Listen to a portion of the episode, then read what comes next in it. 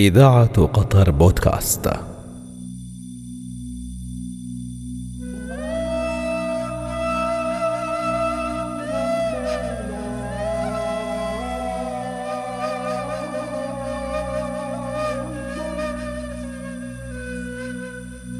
على الرغم مما تعرض له هذا الجامع من ضعف خلال فترة ما إلا أن كلمة الله أكبر ما زالت صامدة. في أول جامع ولدت من رحمه أول جامعة في العالم الإسلامي. سأكون معكم أنا أحمد عدنان في هذه الحلقة. جامع الزيتونة جامع الزيتونة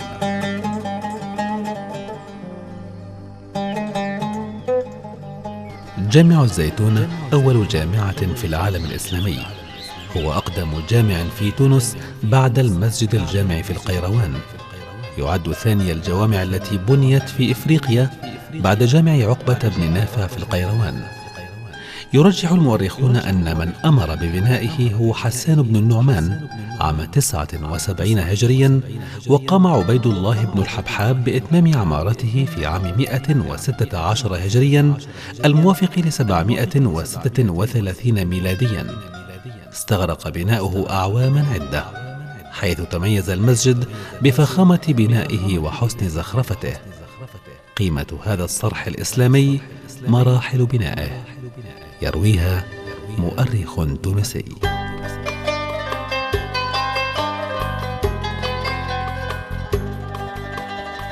جامع الزيتونة بمثابة القلب النابض لشمال إفريقيا. بل أكاد أقول للبلاد الإسلامية كلها بعد الحرمين الشريفين. ذلك أن هذا الجامع تأسس في سن مبكرة سنة 79 هجريا على يدي حسان بن نعمان وكان قبله قد تأسس جامع عقبة بن نافع على يدي عقبة بن نافع سنة 50 هجريا وأعاد عبد الله بن الحبحاب بناءه وأعطاه الصبغة التي تواترت عبر الزمان سنة 116 هجريا. إذا أخذنا القصة من جانبها الشعبي فإن راهبا كان يصلي في هذا المكان الذي بني فيه جامع الزيتونة وكان يرى نورا حينما جاء حسان بن نعمان قال له صاحب الدير وهو الراهب إنني أرى نورا من هذا المكان فكان ذلك النور هو القبلة التي شيدت عليها محراب جامع الزيتونة.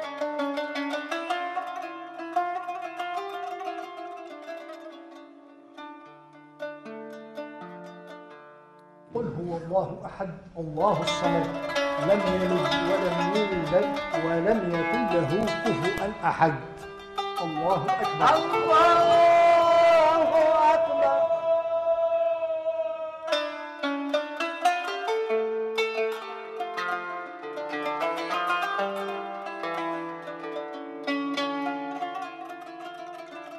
كانت تونس تمثل نقطة هامة للوجود الإسلامي في إفريقيا.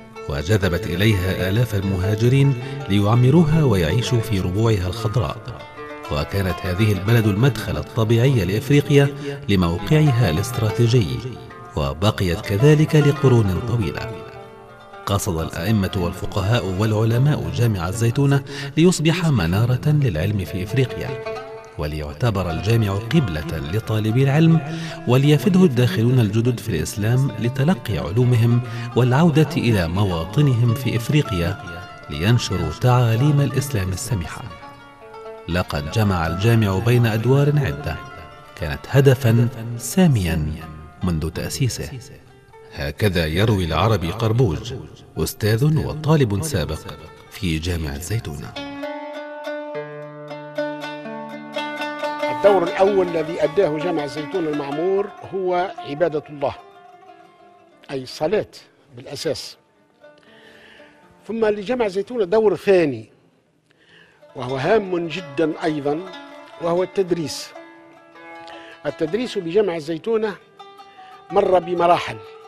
المرحلة الأولى كان التدريس فيه داخل هذا البيت المعمور. حلقات الدروس تكون هنا منتشرة في تحت أروقة الجامع وكل حلقة فيها شيخ يدرس. في أوقات كان التدريس يبتدئ من صلاة الصبح ويمتد إلى صلاة العشاء أحيانا.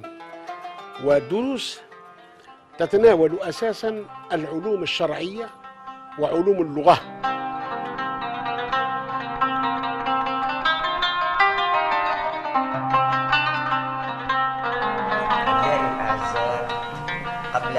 نشرع في مواصلة درسنا اليوم لنستمع إلى آيات بينات من كتاب الله العزيز. يتلوها علينا ابن خلدون أين تعلم؟ تعلم في جامع الزيتون وكيف تعلم؟ تعلم ابن خلدون بطريقتين. الطريقة الأولى حينما ندخل جامع الزيتونة من جامع الزيتونة تلك المقصورة. كان يتعلم فيها ابن خلدون العلوم العقلية. لم ينقطع عن الزيتونيين طلب العلم العقلي عبر التاريخ حتى في المقصورة وحيث كان يتعلم ابن خلدون فنشأ ذهن ابن خلدون على هذه الازدواجية. علوم عقلية وعلوم نقدية.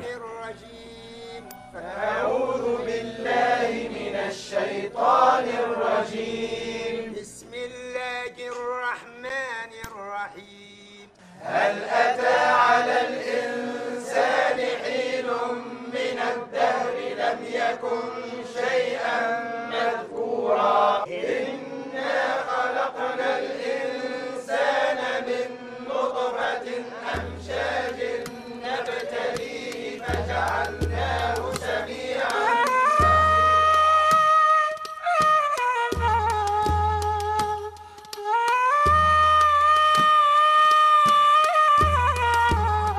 بقي الجامع طيلة القرون الماضية يخرج العلماء والفقهاء الذين استطاعوا أن يثبتوا الوجود الإسلامي في إفريقيا.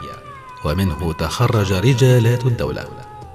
توسع دور الجامع ليكون في طليعة النضال الوطني كمثل الجامع الأزهر في مصر. لقد تخرج من هذا الجامع أسماء لامعة من الأئمة. يسرد جزءا منها المؤرخ عبد الستار عمامو. جامعة عرف أسماء ترعب. آه الإمام بن عرفة الورغمي. الإمام الرصاع من يحيى وأئمة الرصاع من يحيى وإحنا جايين. آل البكري الأعلام اللي عطاو مدة 200 سنة أئمة الكبار نتاع الجامعة ذايا سيدي حسن الشريف وما أدراك. شيخ سيدي إبراهيم الرياحي كبير أهل الشورى الملكية. شيخ سيدي سالم بوحاجب باش مفتي الملكية في تونس. آه شيخ سيدي محمد طاهر بن عاشور شيخ الإسلام. سيدي محمد العزيز جعيد شيخ الإسلام. آه الأفندي آه آه آه الشيخ مختار بن محمود وغيرهم من الأسماء اللي ملات تونس علما وفقها وتدريسا.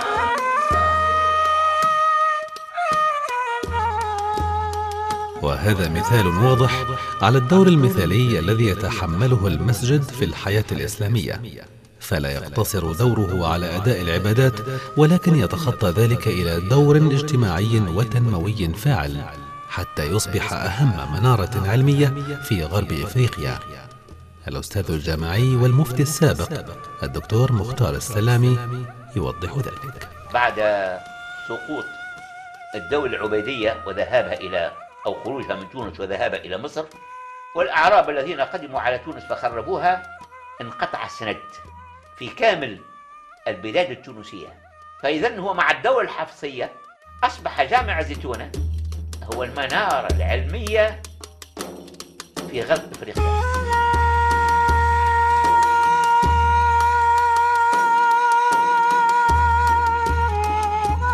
لعب الجامع دورا طليعيا في نشر الثقافة العربية الإسلامية في بلاد المغرب. وفي رحابه تأسست أول مدرسة فكرية بإفريقيا. أشاعت روحا علمية صارمة ومنهجا حديثا في تتبع المسائل نقدا وتمحيصا إضافة إلى المدرسة الحربية التي جاءت مع بداية حركة الإصلاح. المؤرخ الدكتور علي الزيدي يؤكد ذلك. بدأت حركة الإصلاح التعليمي أو التربوي في في جامعة الزيتونة في أوائل الأربعينات من القرن التاسع عشر الميلادي. في نفس الفترة التي شهدتها شهدت البلاد المشرقية على يدي الشيخ جمال الدين الأفغاني ومحمد عبده في مصر. وقد قام أحمد باشا باي بتأسيس المدرسة الحربية في أربعينات القرن التاسع عشر.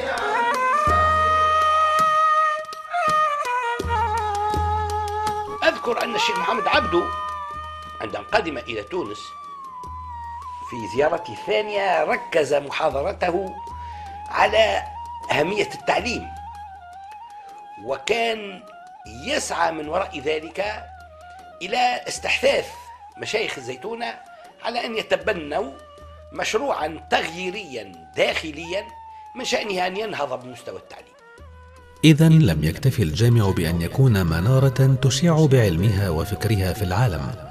وتساهم في مسيرة الإبداع والتقدم وتقوم على العلم الصحيح والمعرفة الحقة والقيم الإسلامية السمحة وإنما كان إلى ذلك قاعدة للتحرر والتحرير من خلال إعداد الزعامات الوطنية وترسيخ الوعي بالهوية العربية الإسلامية. سلطة المستعمر وتأثيره على جامع الزيتونة يوضحه مؤرخون وأساتذة للتاريخ بالجامعة.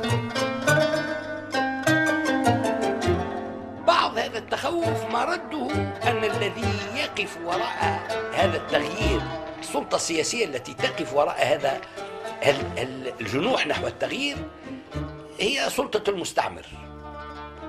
والشعب يخشى أن يكون هذا المستعمر يسعى مرحليا إلى نزعه عن هويته تدريجيا بالبدء بتطوير ما هو موجود.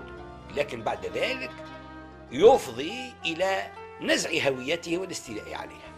في هذه الفترة هناك حركة نشيطة هي حركة التنصير المؤتمر الإفخارستي. ثم هناك المدارس الراهبات منتشرة في تونس انتشار كبير جدا. هذه المدارس مهمتها هي آه، على آه، في الظاهر على إنساني آه، إنقاذ اللقيط ثم تنصيره. وحتى الفتيات المعوزات وال, وال والطفل الأطفال بصفة عامة الطفولة المعوزة المتشردة تتقاذفها آه، هذه الأيدي لتنصيرها.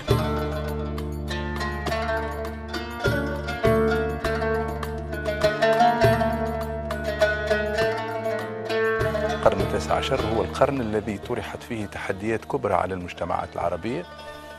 وجامع زيتونة شيوخ الجامع أدركوا بمستويات مختلفة خطورة هذه المرحلة ولذلك ظهرت كثير من الحركية في لدى الشيوخ.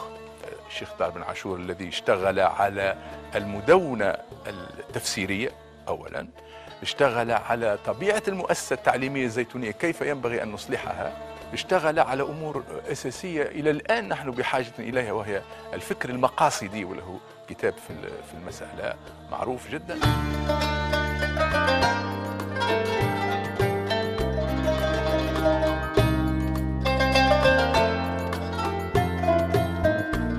تتمثل أهم عناصر هذا الجامع في بيت صلاة على شكل مربع غير منتظم وسبع بلاطات مسبكة معمدة. تحتوي على خمسة عشر مترا مربعا وهي مغطاة بسقوف منبسطة.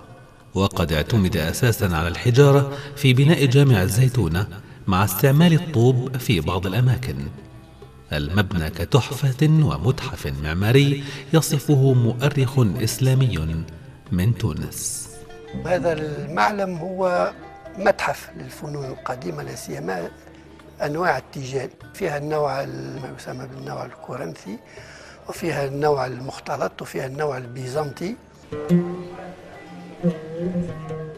هذا المحراب ليس بالمحراب الأصلي والتاريخ لم يثبت لنا وجود محراب قديم وراء المحراب الحالي في جامع الزيتون. وعندما قمنا بأشغال الترميم والأسبار وفقنا إلى وجود المحراب الأغلبي القديم المؤرخ في بسنة 250 للهجرة أي 864 للميلاد.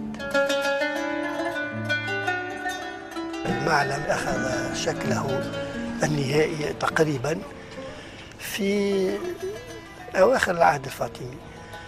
آه، جاءت دولة الدولة الصناعية دولة بني زيري وأضافوا هذه الواجهة الكبيرة العظيمة المعروفة بقبة البهو وقد أبدعوا فيه أيما إبداع لأن كل هذا النمط المعماري والأسلوب الزخرفي يبدو جديدا وهو ينم عن دخول ربما تأثيرات خارجية ربما جاءتنا من الأندلس من قرطبة أو جاءتنا ربما من بيزنطة لأنه استعمال هذه الألوان المتناوبة الأحمر والأبيض والبني هو يعني استعمالات لم تكن معروفة بكثرة وليس ولم تكن متداولة قبل هذا العهد أي قبل القرن الرابع للهجرة.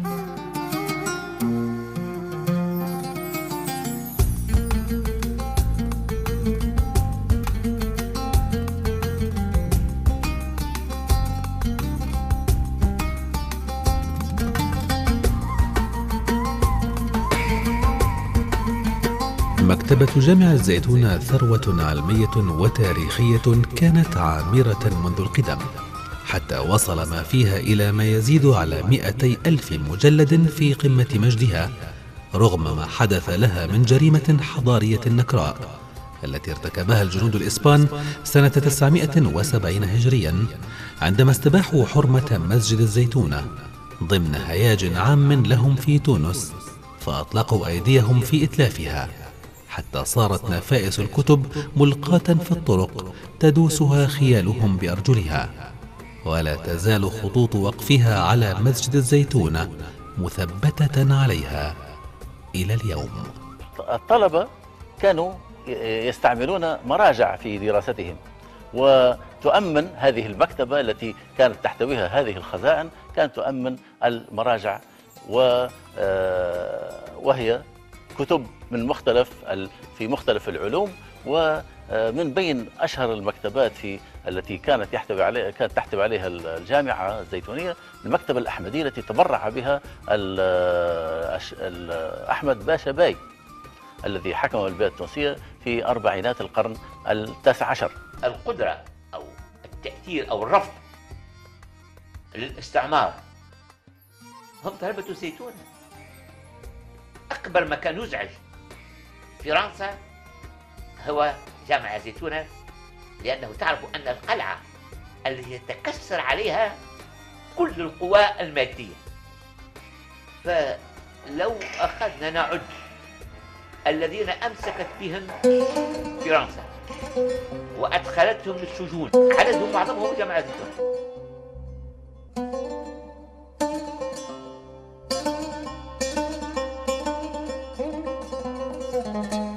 في التاسع عشر من رمضان من عام 1475 هجريا الموافق لعام 1956 ميلاديا. أصدرت الحكومة التونسية قرارا بتحويل جامع الزيتون إلى جامعة عصرية حملت نفس الاسم. وبدأت الجامعة تدرس بأساليب عصرية اعتبارا من تلك السنة.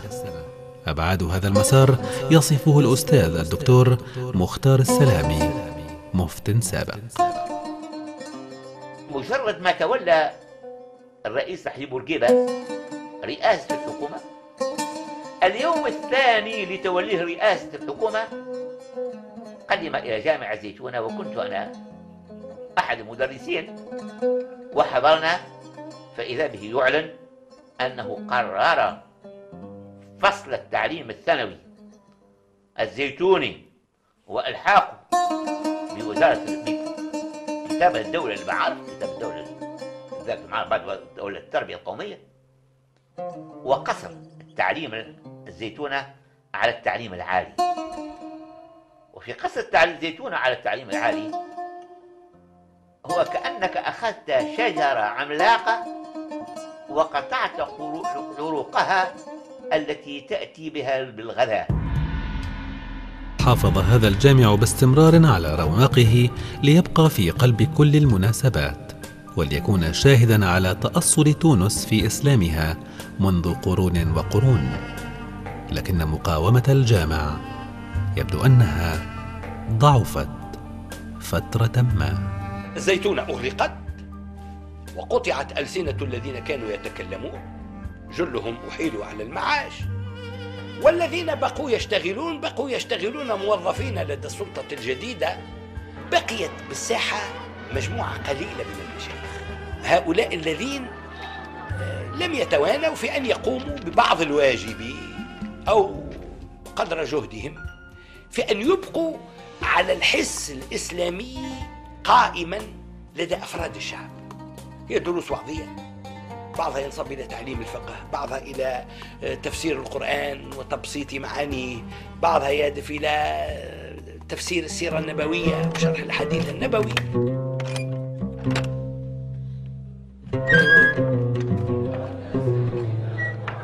لكن كلمة الله أكبر لا تسكتها قوة.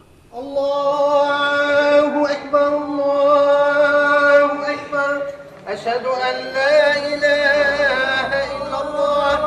أشهد أن محمدا رسول الله. حي على الصلاة حي على الفلاح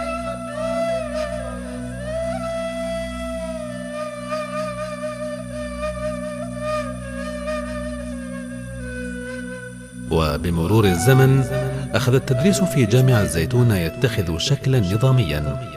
حتى غدا في القرن الثامن للهجرة عصر ابن خلدون بمثابة المؤسسة الجامعية التي لها قوانينها ونواميسها وعاداتها وتقاليدها ومناهجها وإجازاتها وتشد إليها الرحال من مختلف أنحاء المغرب العربي طلبا للعلم أو للاستزادة منه. اعتزاز لماضي مجيد. المعقل الذي يعطينا روحا من الهوية المنفتحة التي تطورت عبر الزمان والتي اليوم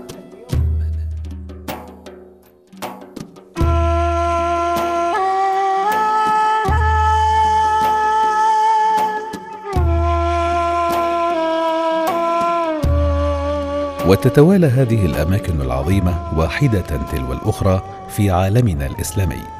ترقبونا في الحلقة القادمة مع المسجد الأقصى. تقبلوا تحياتي. أحمد عدنان.